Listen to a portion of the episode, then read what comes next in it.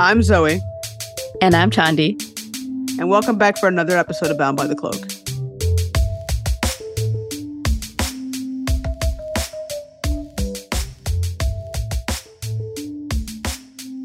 On an earlier episode, we spoke to Karen Boes about her case, the murder conviction, the arson, and the death of her daughter, Robin. So we decided to talk to somebody who knew a lot about fire science and fire investigations. So we spoke with John Lentini, an expert in fire science investigations. John Lentini literally wrote the book on fire science investigations. He, no, really, he literally wrote a textbook on how to investigate fires. So this man is the expert on fire science. John has personally conducted more than two thousand fire science investigations throughout his career and is an acclaimed expert in the field.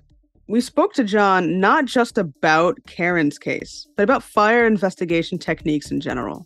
We spoke about the evolution of fire science and about how some of the techniques used in fire investigations is now known as junk science, including some of the techniques used in Karen's case.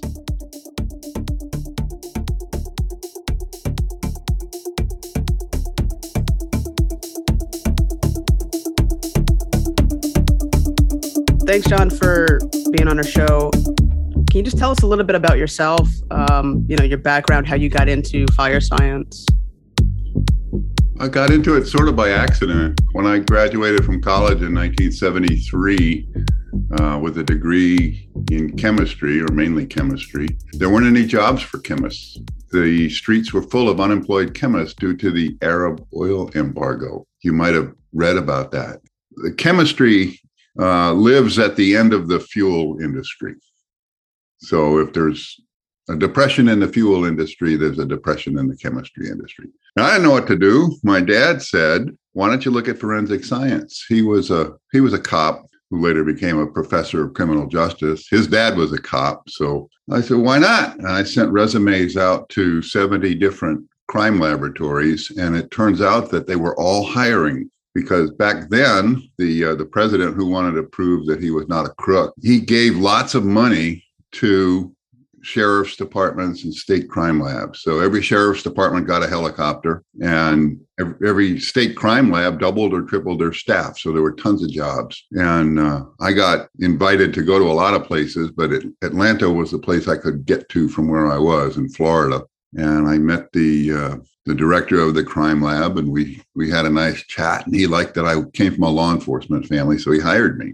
And then I went to work there, and they put me in the criminalistic section, which is uh, sort of a general category of everything that's not drugs and not serology and not toxicology. So it was bullets and fingerprints and fire debris analysis. And they tried to teach me how to do microscopic hair comparison. That was the first thing they tried to teach me. And after about six weeks, I said, you know what? I'm I'm just not very comfortable doing this. I mean, I was I was a baby. I was twenty-two, and they're, you know, wanting me to make decisions that were going to send people to jail for life based on a hair found at a crime oh. scene. And I said, I'm just not. Yeah.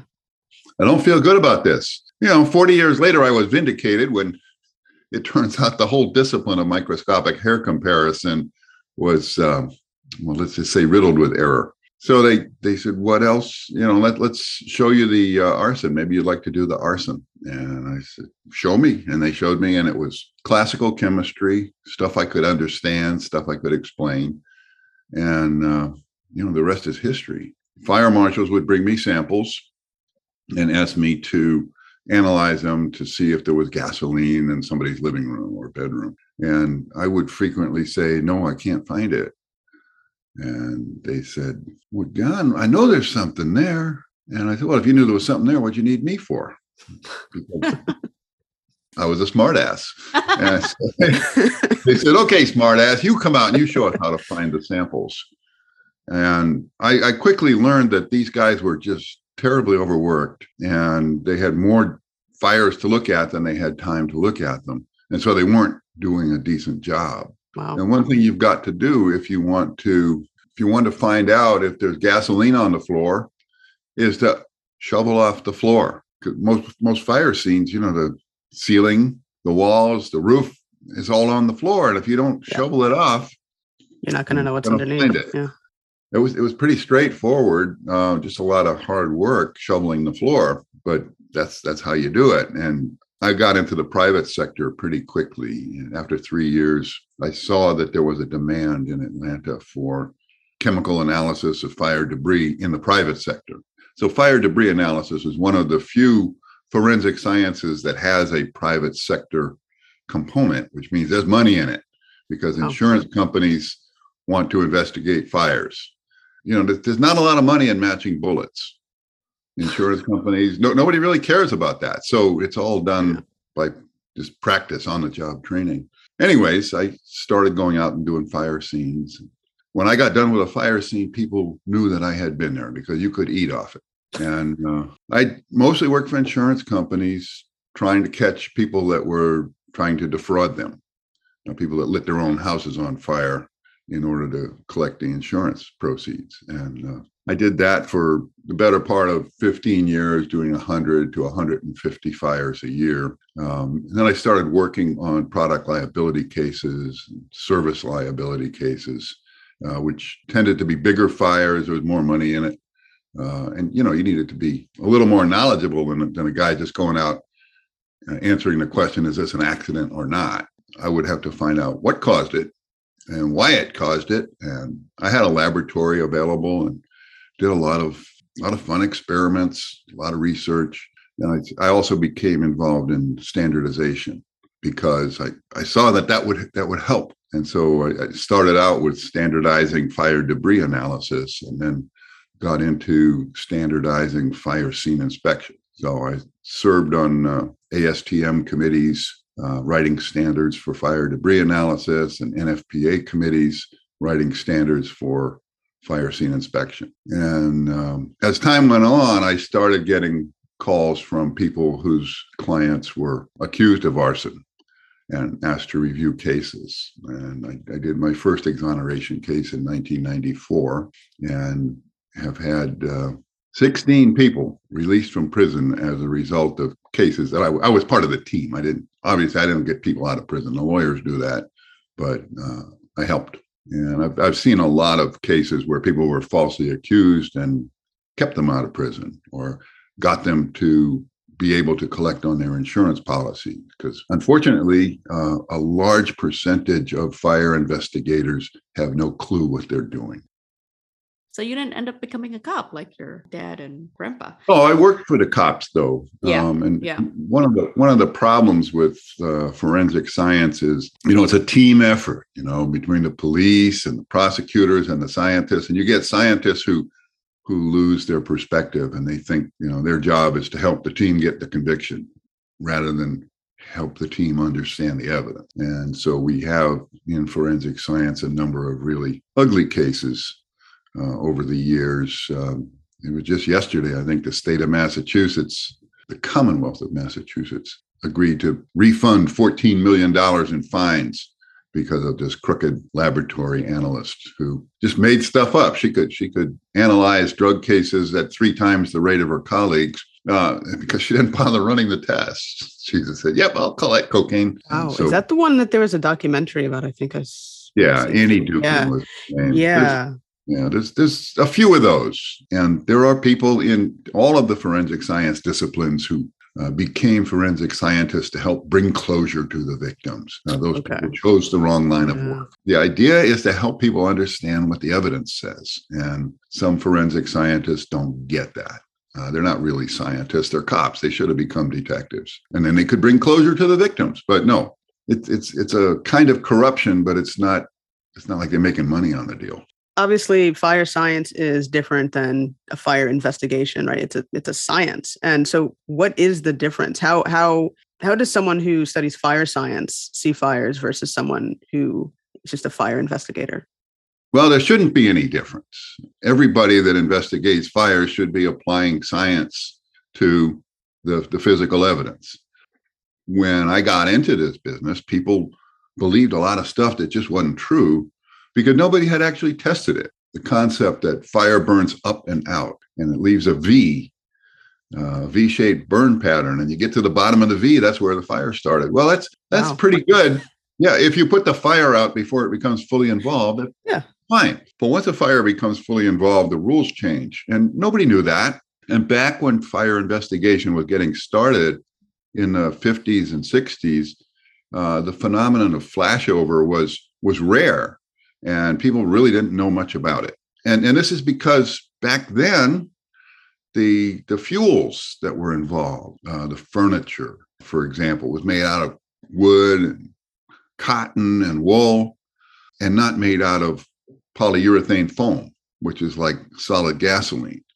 And so when you light a couch on fire that's made out of wood and cotton and wool, it might take thirty minutes to burn that couch. It might never bring the room to flashover. Whereas if you light a, a sofa on fire that's got polyurethane cushions and uh, Dacron fiber fill in the back, it'll bring the room to flashover in under five minutes. And that's why there's like material testing now for the level of material that's used in, in product. Polyurethane foam, you know, it's got the air already mixed in. Uh, it's got this, this highly flammable fuel, and it releases a ton of heat. And so people in the early nineties, in the early nineties, they began to look at the phenomenon of flashover. And flashover, it turns out, can burn the heck out of the floor, even though there's no flammable liquid on the floor. It used to be that if there's flammable liquid on the floor, or if the floor is burned, people say, oh, low burning, there must have been a flammable liquid to help it burn. This fire that I ran in nineteen ninety-one burned the heck out of the floor without a drop of accelerant. So I began to preach the gospel of flashover, and people hated my guts for it. I was a pariah, way outside of the mainstream for ten or fifteen years. And then the mainstream shifted. I haven't changed a bit, but the, the mainstream has. I'm, and now I'm in it. Speaking of flashover, for somebody who doesn't know anything or many things about fire, what exactly is flashover?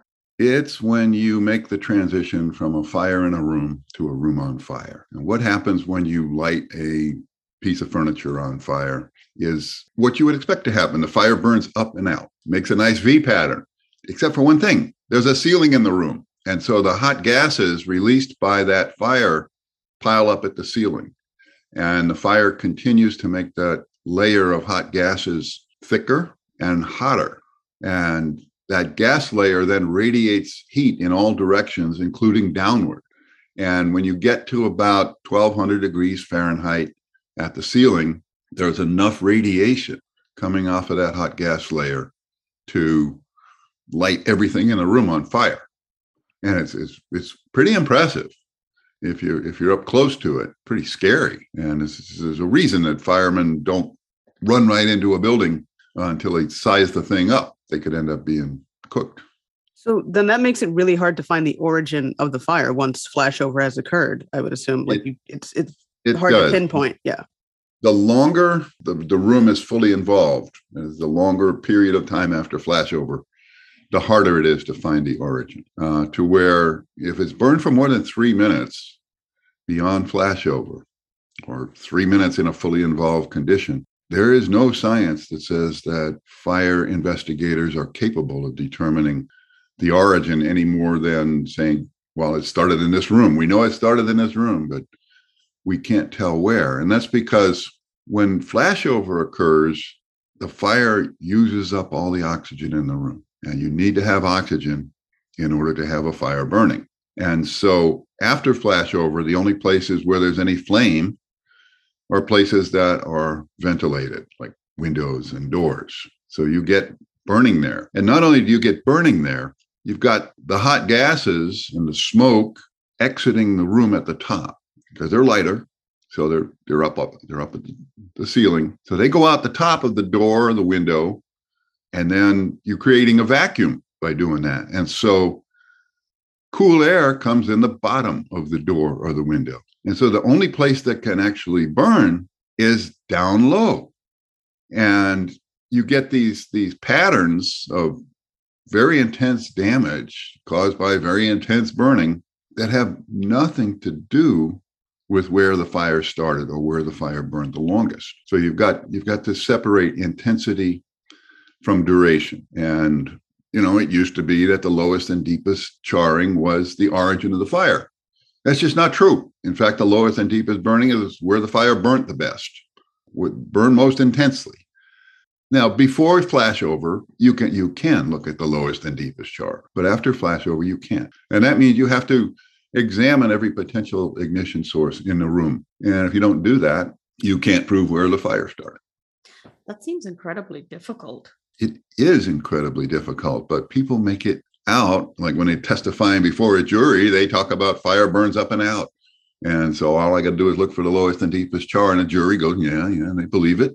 Because why not? This guy's an expert. Right. So you've talked about N F P A. In terms of people accepting N F P A standards for fire investigation, why do you think it took so long? A couple of reasons. Number one, N F P A nine twenty-one, which was the, the document that says you got to use science, it scared people. They weren't scientists. Most, most of the people that become firemen didn't even go to college. They wanted to become firemen. They didn't want to right. go to college. But then... Um, After they, you know, have been fighting fires for a number of years, they say, "Oh, I want to be a fire investigator."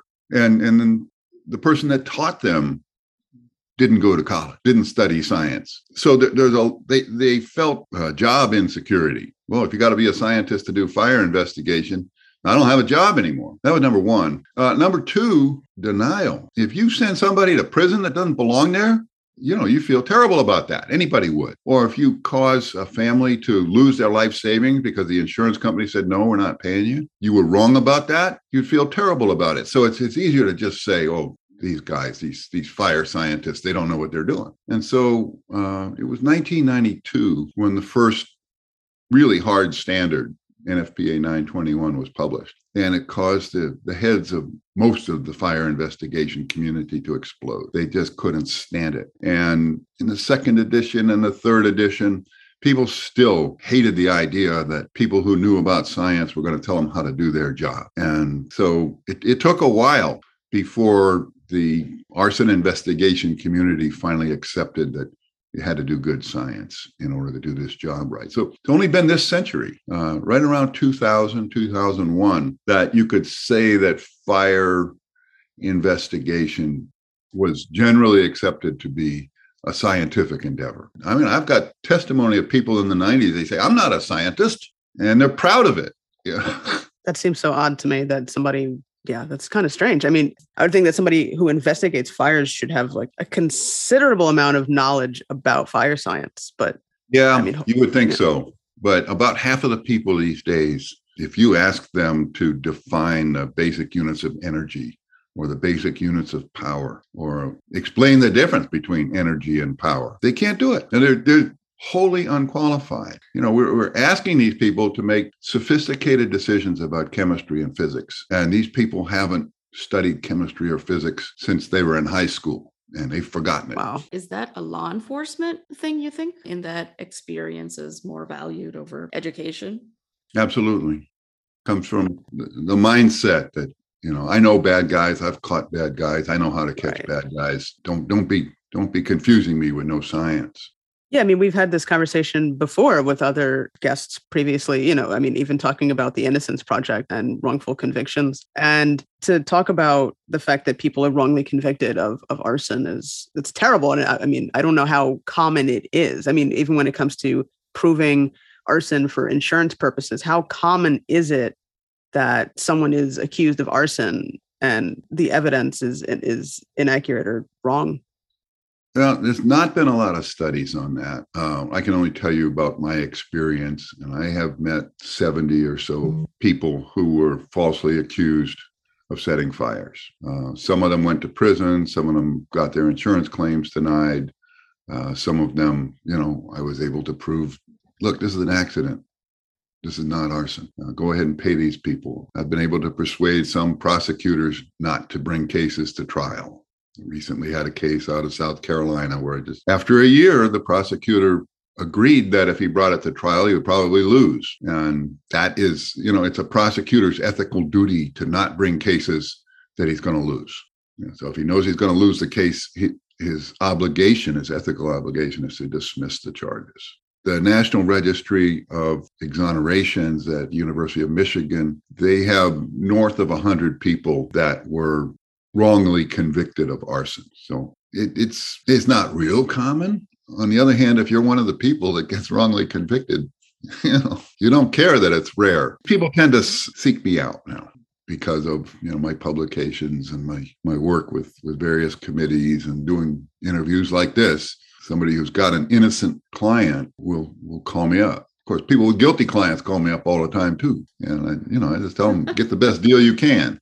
But you know, it's it's my job to help the lawyers figure out if they want to fight it or if they want to if they want to take a plea deal.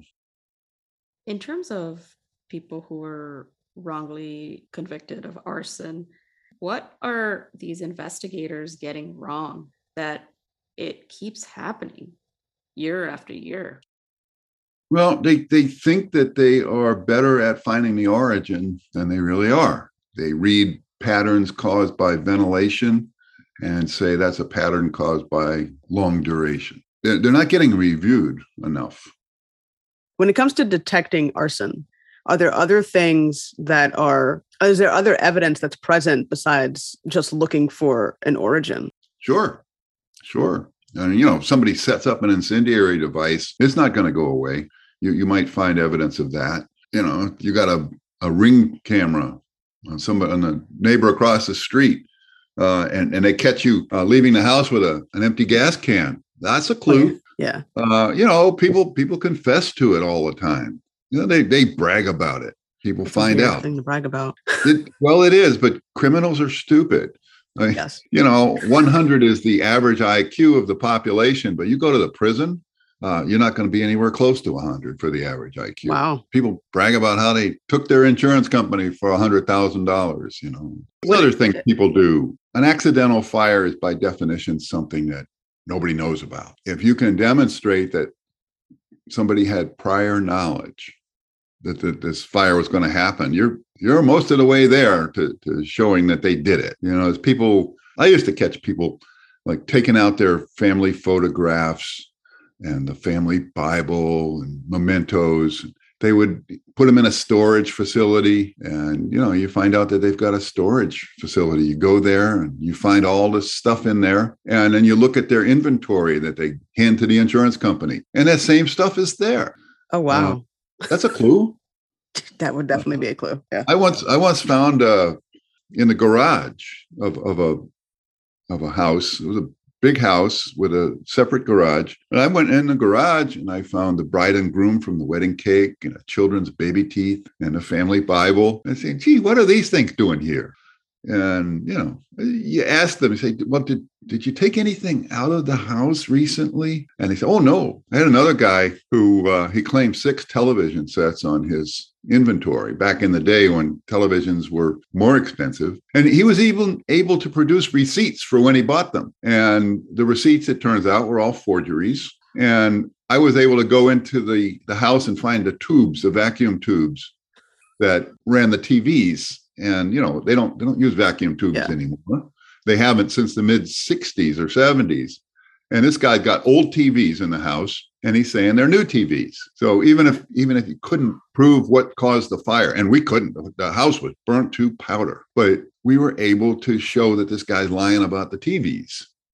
And that, that's enough to void his insurance claim right there. I mean, the, the insurance company doesn't have to prove you lit the house on fire if they can prove you're lying about your stuff. So You know, there, there are a number of different things you can do, even if the house does burn to powder.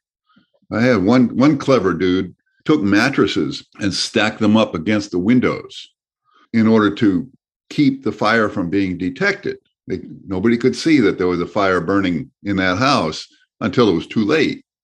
But when I got there, this is a brick house, and there's these mattresses le- hanging out the window. And I, I, you know, I could tell it, you know, a fire won't do that. Somebody had to, somebody had to put that mattress there.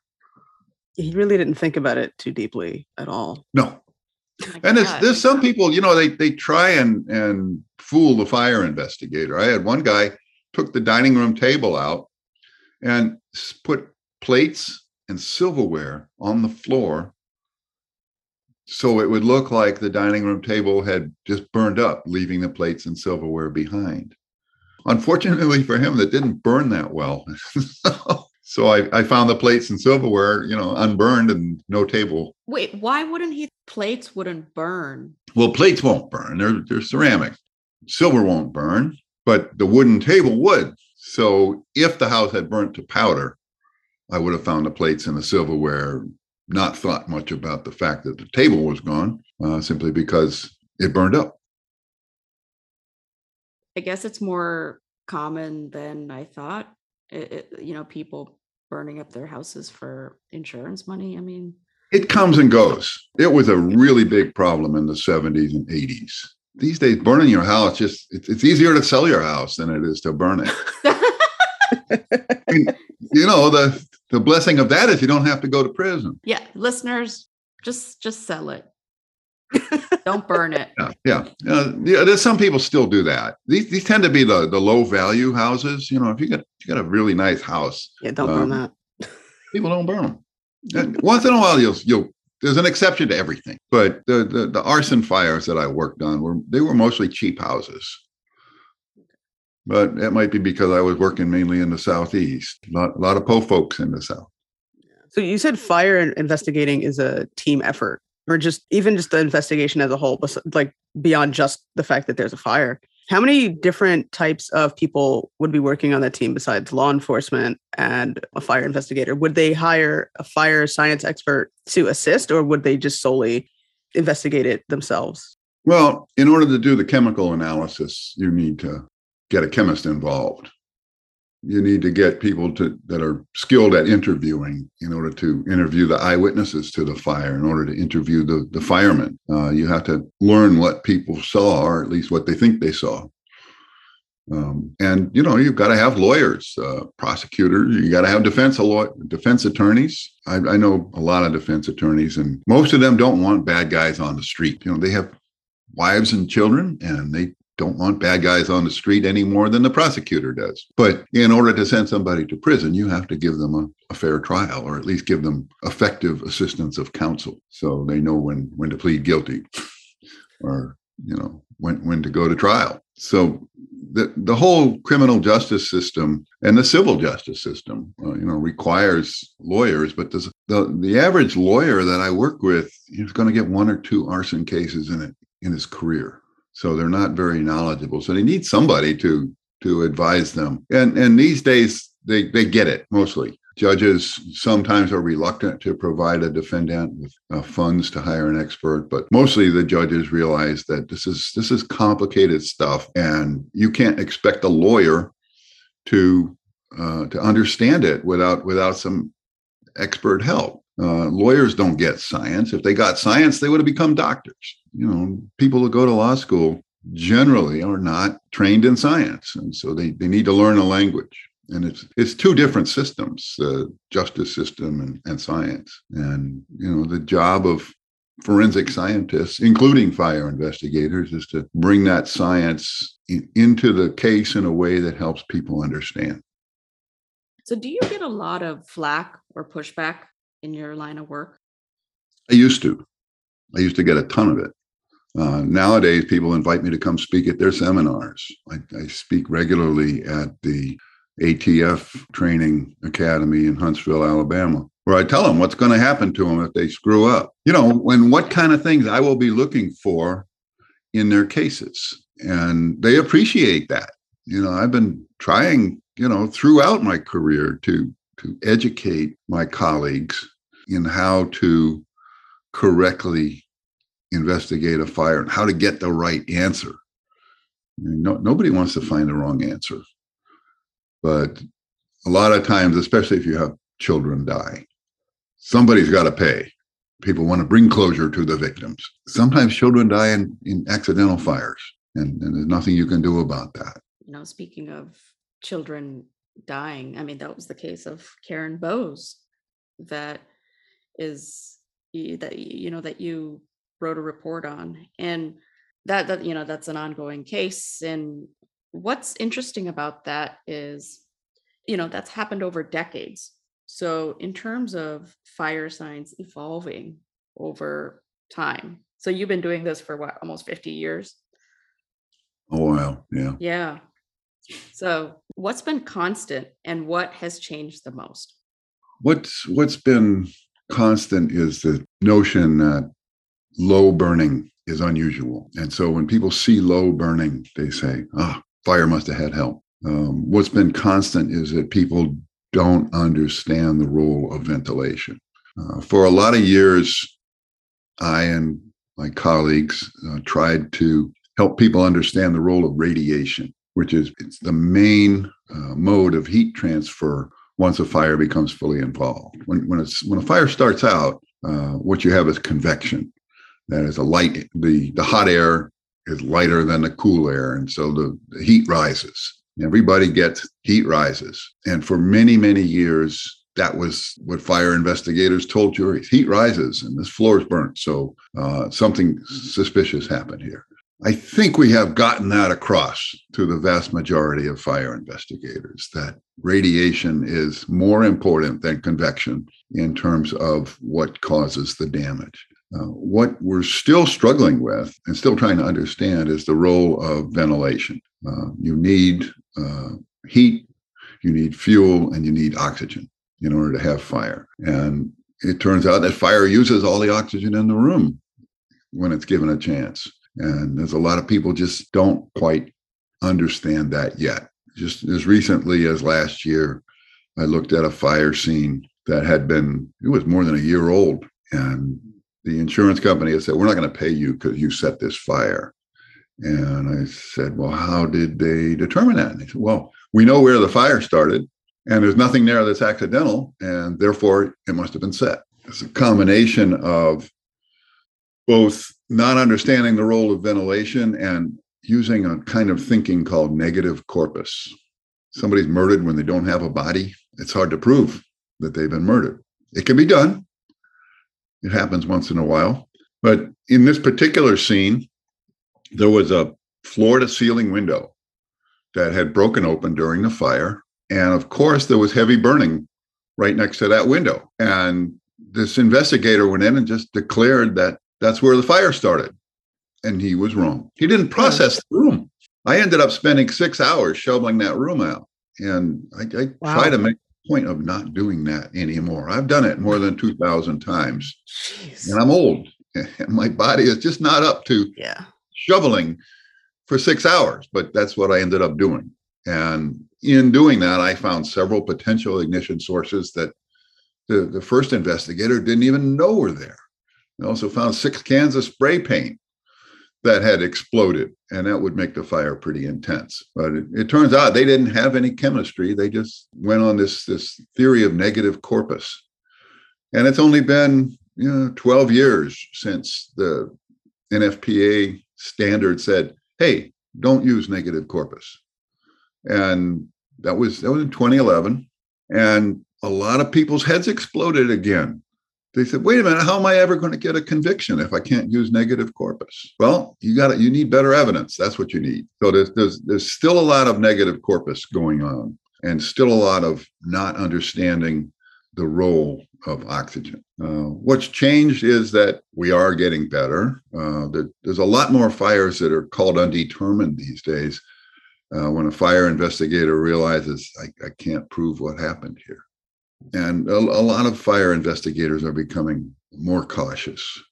And a lot of the old school has retired, which is uh, is how things advance. The uh, Max Planck, who was one of the, the great scientists of the twentieth century, he said, science advances one funeral at a time. It's not that people figure out that there's a problem with the way they're doing things. It's just that they retire. So I say fire investigation advances one retirement at a time. Yeah, I mean, like I've glanced at some of your your reports um, over the years and looking at debris analysis. And I mean, I think it's interesting that, you know, especially with like wood burning, when you burn wood, like you, it burns whichever way it kind of wants to. I don't, but when you actually analyze it, I guess back in the day, it was, well, if it, you know, has a certain type of burning pattern, this means that this could be the origin, or it burns longer here. And, and, and so in terms of materials, like you said, like, you know, over time, right, older, I guess, older materials burn a certain way you know, and new materials are maybe quicker to engulf in flames um, and, and burn quicker. And it seems like when you analyze like a particular scene of, of fire scene, people don't really delve into that that information. They just kind of look at the room and and just, you know, say, okay, well, I think it started there. Why don't people take the time to really sort of dig in and and find the source? So they're just solely looking for a conviction. They're they're only looking for, okay, somebody probably caused this fire and this is the origin. I'm going to go with that. Why is it that it's just sort of, it ends at that moment and doesn't go any further? Well, laziness has a lot to do with it. Um, it, it this is not easy work. It's a lot of heavy lifting outdoors uh, with no air conditioning, no roof usually. So if it's going to rain that day, well, you work in the rain. Um, it, everything about fire investigation is is difficult. Uh, and after you get done with the the physical exertion of clearing that fire scene, then you need to engage your brain and think about it. And so, you know, that's hard too. It, it's it's a it's a complex chemical reaction. And if you don't know chemistry, you don't know physics, probably not going to get it right. You say everything about fire investigation is difficult. So why do you still do it after all these years? Because I'm good at it. That's a really good answer. Yeah. That's the only way I know how to make a living. You know? But we have we have made a lot of progress in in getting people to accept the fact that they need to know uh, something about chemistry and physics in order to do this job right. And it's just, there's two ways to do that. One is, is to teach people through the standardization process, uh, writing standards for what you need to know. Uh, the hard way is to beat them up in court, uh, get them disqualified as experts, you know, make them feel terrible about themselves. I'd, I'd rather do it through teaching. Yeah. But, you know, it, when push comes to shove, uh, you, you go to court. And, you know, you hope that you can persuade um, the trier of fact, whether that's the judge or the jury, that this person has said, oh, this is an arson fire, doesn't know what they're talking about. So do you think that over time, eventually we'll get to a point where you have to have a certain level of expertise to be a fire investigator or forensic investigator in terms of crimes and oh, fires? Over time. Over time, things will improve uh, and have improved tremendously. But right now, despite the efforts of a number of people, uh, there's a standard called N F P A ten thirty-three, and it sets forth the job requirements for fire investigators. And it says you got to have a high school education. Then it goes on to say you've got to know a lot of things, and, and none of those things are taught in high school, but it still says high school education. And this is as recently as twenty twenty-two. Um, it's kind of scary because new yeah, you need to know. Well, that's, that most of the people in the business don't own a science degree, much less, you know, and only half of the people own some kind of college education. Uh, and that's, you know, usually in criminal justice or English or something else uh, that's not science. That's just how it is. And so those are the people in charge. Those are the, everybody gets represented on these standardization committees. You get representatives from the public sector, the private sector, insurance, education, enforcement. And there has to be a, a, a balance of interests in order to promulgate a standard. So if you don't have that balance, uh, you can't have the consensus. And when you have that balance, you get people with no college educations on the committee. And they say, I don't think we need to require a college education. I would have to fire half my staff if we required a college education. So no, I'm not going to go along with that. And it doesn't happen. But gradually people are getting the message, you know, that if you don't, if you're not able to explain Uh, the combustion of hydrogen, you don't get to testify. A, a judge actually said that. There was a fire marshal Uh, was asked about the combustion of hydrogen. And it was like a deer in the headlights. And the judge, without any prompting, without any objections, he just piped up and he said, I'm sorry, if you don't know H two O, you will not be rendering opinion testimony in my courtroom. And every time the fire marshal got close to an opinion, the judge would say, that sounds like an opinion. I told you, you don't get to express opinion. So that's really scary. That, that was a painful lesson for that person, though. Yeah. I mean, they could have just learned how, how combustion works. So, you know, these days we tell people, you, you've got to understand stoichiometry, which is how to balance a chemical equation. And for years, I had people saying, John, you, we don't need to know how to balance a chemical equation in order to do fire investigation. And uh, I said, well, I, I really think you do, so that you can understand what you're doing here. But the deep down fundamental science is something that a lot of people don't have and don't want to understand. I mean, that's really scary, because then that can result in wrongful convictions of people who have not started fires for criminal purposes. Right. And so, I mean, there are a lot of people who are probably still in prison for these crimes. Um, oh, yeah. Like we said, Karen Boes. Boes' you know. case is, is, is that's kind of an outlier. Um, okay. A more, a more typical case would be that of Claude Garrett, Tennessee, who was just last month released from prison after thirty years for lighting a fire that he didn't light.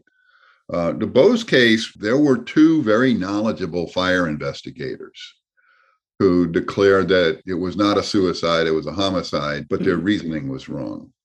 Okay. Um, and one of them, I know, was just a team player. The prosecutor wanted the fire to be an arson, then by God, that, that would be his result. The other guy, you know, I, I have a lot of respect for, and he's been he's been known to say uh, this is a bad science determination. But I don't I don't quite understand their reasoning. You know, they said a fire started in the hallway uh, when the daughter is found in the bedroom, and there's a gas can in the bedroom, and there's gasoline all over the bedroom. No gasoline in the hallway, um, but they said it's, it started in the hallway, and somehow well, that doesn't make sense. No. Yeah.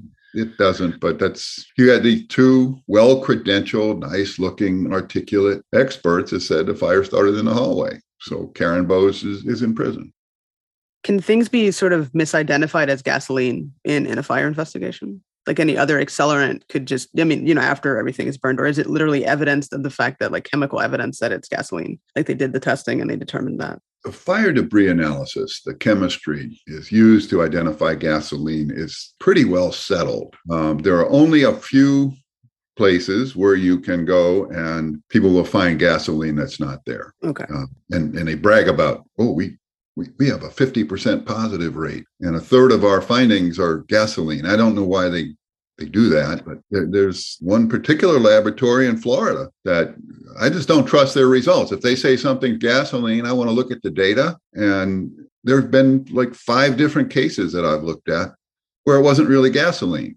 It looked a little like gasoline, but not, not really. But mostly, mostly people doing the fire debris analysis, they are scientists. Okay. They're, they're doing a chemical analysis with gas chromatography, mass spectrometry, fancy highfalutin science that, you know, the average fire investigator wouldn't know anything about. So when the lab tells you that you got something or you don't have something, they, they just have to believe it. I would say that, you know, in, because of standardization that has been going on in the fire debris analysis field for forty years now, it, it's pretty trustworthy. It's not completely trustworthy. It's still pattern recognition. It's still doing feature comparison, which is what's wrong with a lot of forensic science, but it's it's pretty reliable, uh, as opposed to the guy that goes to a fully involved fire scene and comes away saying it's arson without finding gasoline in the bedroom. I mean, if you find gasoline in, in somebody's bedroom, uh, there's somebody's got some splaining to do. Yeah. Are there other um, accelerants besides gasoline that are used in arson? Yeah, there are. Uh, people use paint thinner. They use charcoal okay. lighter. They'll use kerosene. But wow. gasoline is cheap. You can buy a lot yeah. of it. Um, I mean, even even at five bucks a gallon, it's a whole lot cheaper than than mineral spirits or charcoal lighter fluid. That's true. Yep. Easily available, and it works really well. Just that it does leave residue behind. If if the thing doesn't go to powder, you know, some somebody's going to find it, or maybe a dog will find it. There's a lot of uh, oh yeah, yeah, a lot of, a lot of very well trained uh, canines that, you know, they're willing to go sniff the whole scene. I, I used to sniff fire scenes all the time. You'd see me on my hands and knees sniffing a, sniffing a spot. You have but, a picture of that? But I'm not. But I'm not doing the whole fire scene. The thing about a dog is he, he's willing to do that, and and they are very good at finding samples that have a higher likelihood of testing positive than than humans are. But you know, there there are people that, you know, if a dog alerts, they they say, well, there must be accelerant here. Uh, there's another step that goes beyond that. The dog tells you where to take the sample, and then you send it to the laboratory. And if the laboratory confirms that there's something there, then then you got something. But there's there's people that, you know, they say, well, it depends on the dog. No, it doesn't. If the dog says it's there, that means you send it to the lab. It doesn't mean you call it accelerant. So has that happened in court where people are saying, okay, but the dog alerted, so there has to be something? Like, that's happened in court? Oh, yeah. Lots of times. Although these days we usually are successful in getting that kind of evidence excluded. Right. But back in nineteen ninety-four, uh, there was a guy in Atlanta had a dog alert twelve times in his home. And the dog handler said, wow, twelve, twelve hits. They took twelve samples and sent them to the Georgia Crime Laboratory. And the laboratory said, there's nothing there. Sorry. And then the prosecutor went to the crime laboratory and took custody of the samples herself and took them to a private laboratory. Of course. And the private laboratory said, nope, there's nothing there. And this prosecutor still insisted on introducing this evidence. That prosecutor was named Nancy Grace. It was her last conviction. That does not surprise me at all. That's uh, well, I helped to get it overturned. And when I'm talking to audiences of uh, defense lawyers, I, I say, I got Nancy Grace's last conviction overturned. It usually results in spontaneous applause. Yeah. But if it doesn't, if it doesn't, I will insist on it. That's wild. Wow. Yeah, she was a terrible, terrible prosecutor. I mean, that's the interesting thing about you, I think, as a person is, and also probably why you've been doing this for so many years and still doing it, because you are not afraid to tell the truth. I mean, I would imagine a lot of people in your field or in your position would leave because of threats. Well, I like it. It's fun. It's, you know, there's a lot of people who will say, no, he's not telling the truth. He's, he's lying. He's, he's doing, doing it for money to, to get this guilty guy off. I don't want guilty guys on the street. Um, and, and I tell defense lawyers, who are my major source of, of consulting work these days, you know, three out of four times when I look at a case that doesn't pass their smell test, I say, well, it passes mine. This looks like an arson fire. You know, and th- then the lawyer knows that they've got to deal with it. And defense lawyers know that ninety percent of their clients are guilty, even the ones that say they're innocent. You know, well, the, the thing is, I get a lot of cases that don't pass a lawyer's smell test. So so the, the universe of cases that I look at is, is sort of limited. You know, if it's, it's a really obvious case, you know, they see the guy running away from the, the scene with a gas can, they, they usually don't go to the trouble to hire an expert on cases like that. I want to talk about this case that happened in the mid nineties in Philadelphia. So it was Christmas Eve and a fire had broken out, and the mother had insisted that her infant, or I think it was a newborn, was kidnapped. But the investigators said that no, she was incinerated, and they, and that's why you don't have any remains. And fast forward a few years, she actually found the child alive. She was kidnapped by a family member. So what do you say to that? I think that's a perfect example of fire investigators who didn't know what they were doing. I could say a lot worse about that, but that doesn't happen. And these fire investigators believed that it did. They had no basis for believing that. You just don't incinerate a, a whole body to where there's nothing left. There's going to be bones left. There's, there's bones left after people are cremated. You know, that, that you don't turn to ashes right there in the in the crematorium. They got to crush them. They got to crush the bones afterwards. So these guys, they're just stupid. Okay, That's, there's no That's other true, way. Yeah. Uh, they're just stupid, uh, and and why somebody didn't call them out on it right away is is you know it's a puzzlement. But uh, Philadelphia is kind of special. They they're just a, a lot of old timey guys with old timey notions that were doing fire investigation in Philadelphia in the nineties. Hell, Frank Rizzo was the police chief and then the mayor. It was just it was just a, a culture of stupid, right-wing stupid, but stupid. And that's that's who got promoted, you know, the guy that got the most convictions. It uh, it's just, it taxes the imagination that somebody could think that a baby had just turned to vapor, and and yeah. nobody called them out on it. You know, that's that's the thing that, that's amazing. You know, you can have a guy that's stupid, but he's supposed to have a boss who who's smarter than he is. I mean, it's just kind of like I, you know, me not having any, you know, real knowledge of like fire science, right? Because I'm not a scientist. Even I would just like that. That's absurd to think that, yeah, there would be nothing left. It's crazy. It is absurd. And I guess I mean, it's also yeah. part of the culture of uh, law enforcement, which hopefully has changed over the decades. That slowly. Yeah. Um, not, yeah, definitely not as much as you would like, but to push back and not brotherhood or culture. Yeah, it, it is part of the culture wars. Um, I think that, you know, things began to change right around the early nineties um, with Barry Scheck and Peter Neufeld founding the Innocence Project. And the number of convictions that have been overturned finally got people's attention. And it, it took a long time. And, and there's still people that hate the Innocence Project. They call it a cottage industry, the innocence, the innocence industry. You know, I, I work for the Innocence Project, and you know, frequently tell them, don't take this case. This really, this is a good, a righteous conviction here. But you know, other times I, I see the cases that they've looked at, and it is um, cultural thing that the, the law enforcement, you know, they just circle the wagons. If somebody challenges them, uh, then that person's a whore or a liar or you know, some some kind of evil lefty.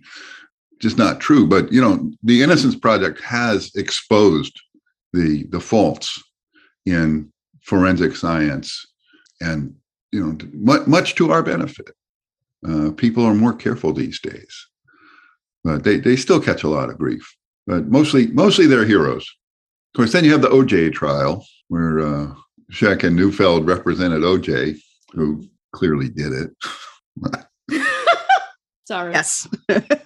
No, no. What I tell what I tell people that are disappointed if an arsonist gets away with it, I say, yeah, they will screw up again. They always do. Look at O J. And he did. One. Yeah. So speaking of that, in the media, right, in crime T V shows, they present a certain view of arsonists in that there is a typical profile. Is that true? No.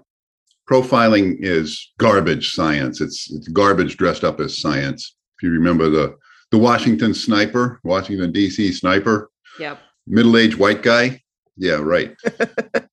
They couldn't have been more wrong about that. They they get it is fine to use as an investigative tool, but it frequently doesn't work out. If I ask, you know, what causes people to commit arson, you'll have many different reasons for that. Yeah, it's what causes people to commit crimes in general, sex and alcohol. Really? That's it? That, that'll take care of most of them. I can see that. Uh, you know, arson for profit is is not the most common. Uh, usually people get mad, and they get mad when they've done drugs or alcohol, uh, or catch the wife cheating on them or catch the husband cheating on them. Um, so they get anger. Is it's a leading cause of crime, I think.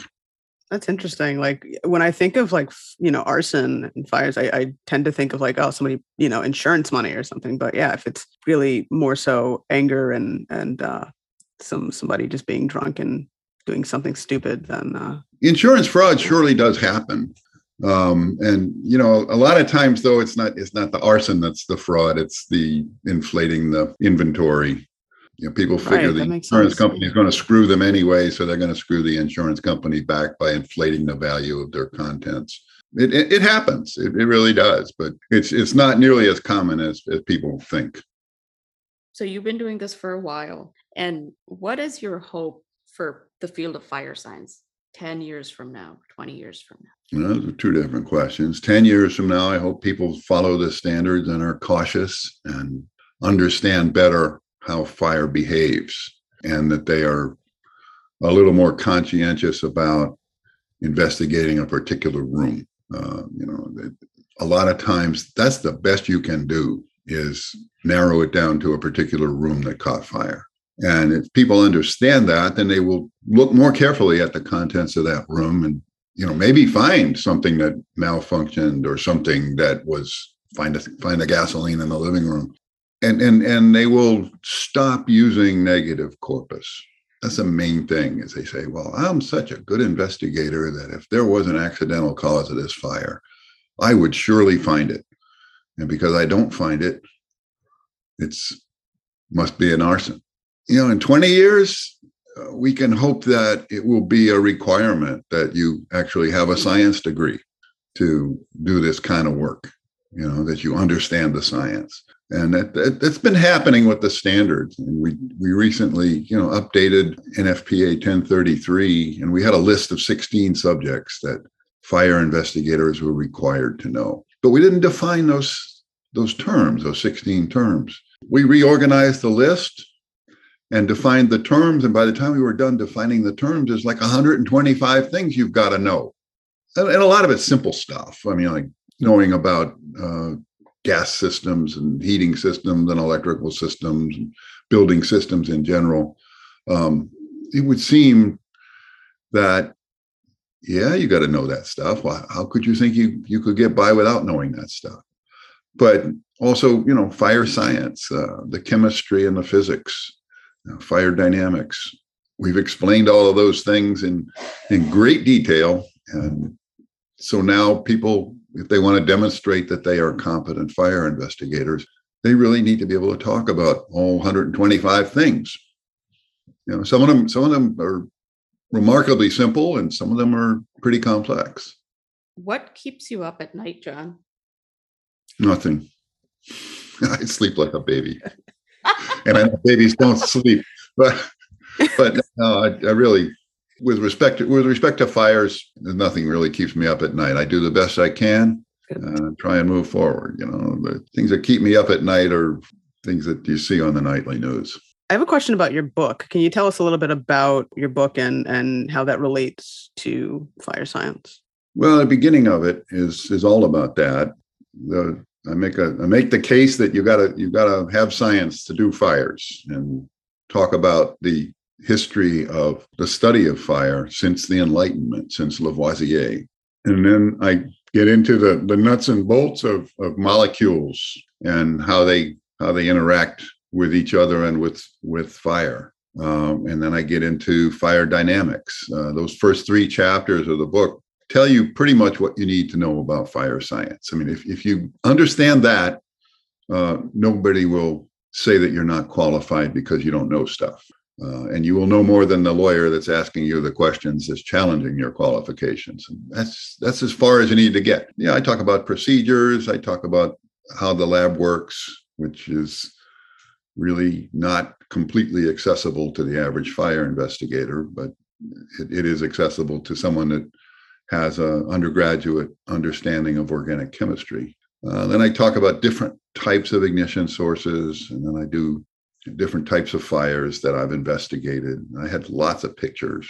And I talk about the myths that people have been raised on that, that are hopefully disappearing. I mean, there's a lot of them I, I just don't see anymore, because we've been pounding it into people's heads for thirty years that this is a myth. And then I talk about some cases, uh, war stories. And then I talk about quality assurance, and how how to do a good professional job. I, I used to give lectures with PowerPoint slides, um, and I did that throughout the nineties when people would invite me. And of course, back then there was a lot of people said, "Don't, don't invite John. He's he's a bad guy." But sometime in the, around two thousand two, uh, I realized that I had enough material to put together and write a book, which I did. It took me quite a while. It was two thousand four when I submitted the manuscript. I think it wasn't published until two thousand six. And then I've updated it twice. So the third edition was just in uh, twenty eighteen. It, it explains how to do the job. And it's the first fire investigation book in full color. My, my publisher initially said, well, we'll give you eight pages of color plates in the middle. That's the way a lot of textbooks work. You know, textbooks are not cheap to produce. And so when I got got the manuscript done. The publisher said, okay, you need to pick out the pictures you want in color. And I said, you know what? That's cheesy. Just do it all in black and white. And the publisher said, do you think people would pay an extra twenty percent for color? And I said, absolutely. And it was the first fire investigation textbook in full color. Now all the fire investigation textbooks are in full color, but I, I do take a, a certain amount of pride in that. I got that done. Yeah. I mean, that's important because how else are you really going to see it? If it's in black and white, you're not. Yeah. And, yeah. Fire scenes are pretty much black and white. Uh, and, you know, without the color, you, there's not a lot you can tell. Yeah. Uh, except for the really obvious stuff. Scientific Protocols for Fire Investigation. Third edition. And that's used in terms of fire investigating or fire science or both for, for educational purposes?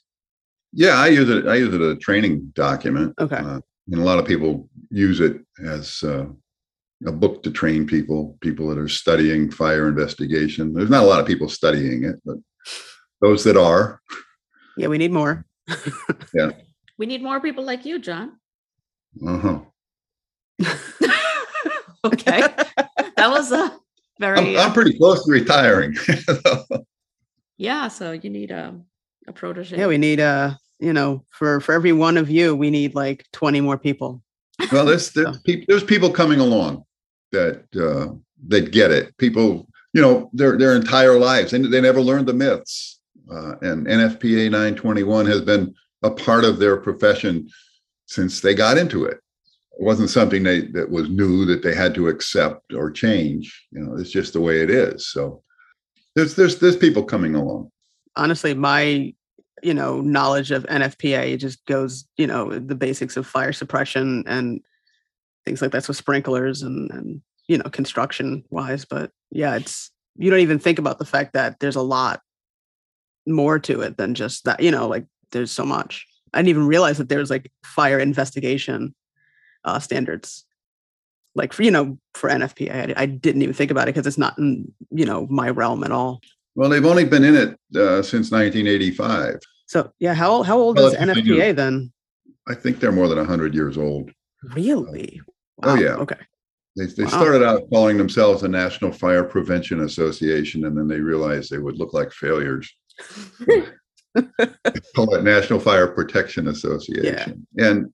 Most of the changes in the N F P A standards have come about as a result of tragedies. You know, standards yeah. are written in blood.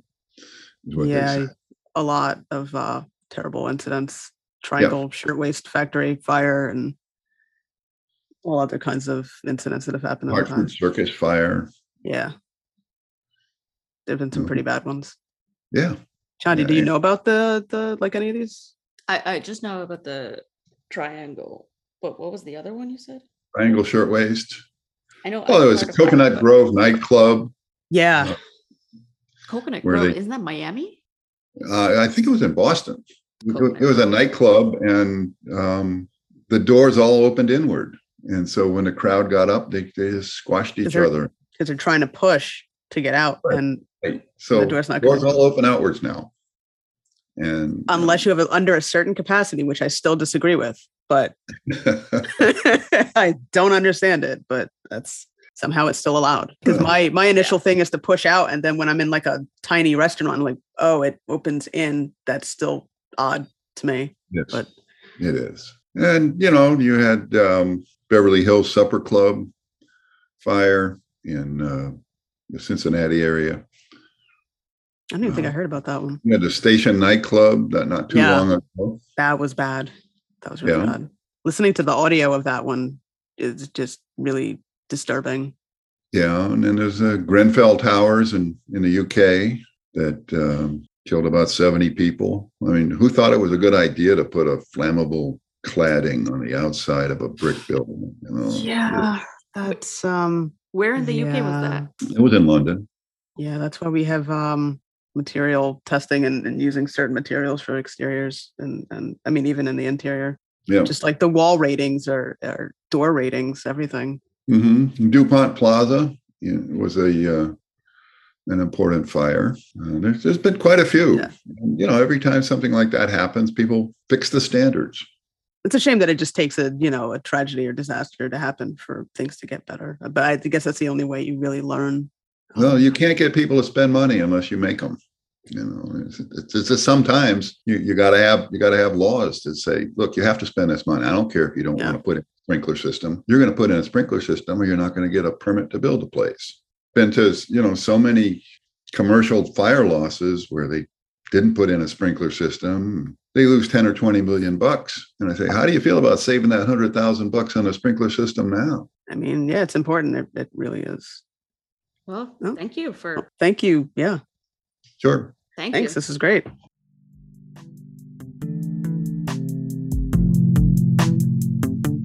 We'd like to thank John Lentini for providing his expertise and insight into fire science investigations, the future of fire science, and the importance of the accuracy of this field. Check out John's website, fire scientist dot com.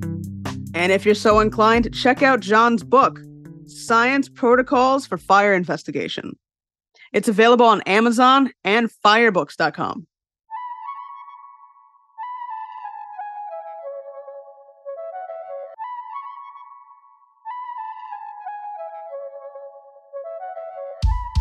Follow us on Twitter and on Instagram. Don't forget, you can listen to us wherever you get your podcasts, whether that's Apple, Spotify, Google. We are everywhere. Thanks for tuning in to another episode of Bound by the Cloak. We'll see you next time.